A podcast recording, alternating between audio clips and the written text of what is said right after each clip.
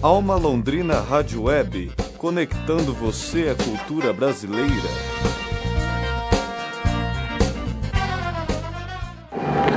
A música não para no Psicodália. Neste sábado, a maratona de shows começou cedo. Às 11 da manhã, Raíssa Faye estreou o Palco do Lago, novidade desta edição do festival. Nem a forte chuva atrapalhou os cariocas do Beatcombers, que se apresentaram na sequência.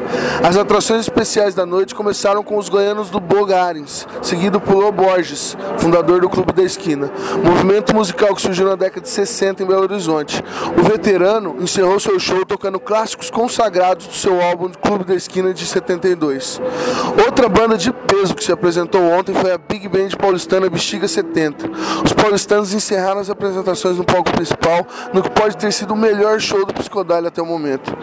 Em coletiva, o saxofonista e flautista Cuca Ferreira contou um pouco dos planos da banda para 2018, que inclui um novo disco para o segundo semestre e uma turnê pela Oceania. Se tudo der certo, vai ser um ano bem importante pra gente. A gente está trabalhando no quarto disco, deve sair no começo do segundo semestre, tipo agosto, assim.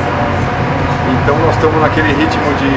A gente já vem trabalhando nele há um tempão, na real, assim. De refinar as composições e chegar nos arranjos. A gente deve gravar lá por maio, assim, tal.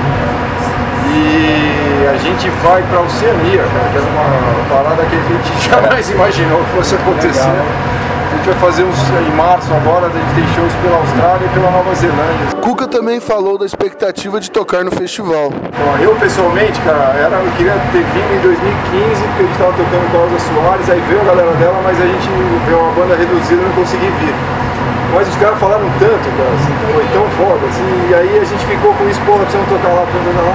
Aí quando deu certo esse ano, a gente falou, puta, yes, aí sim, vamos conseguir fazer...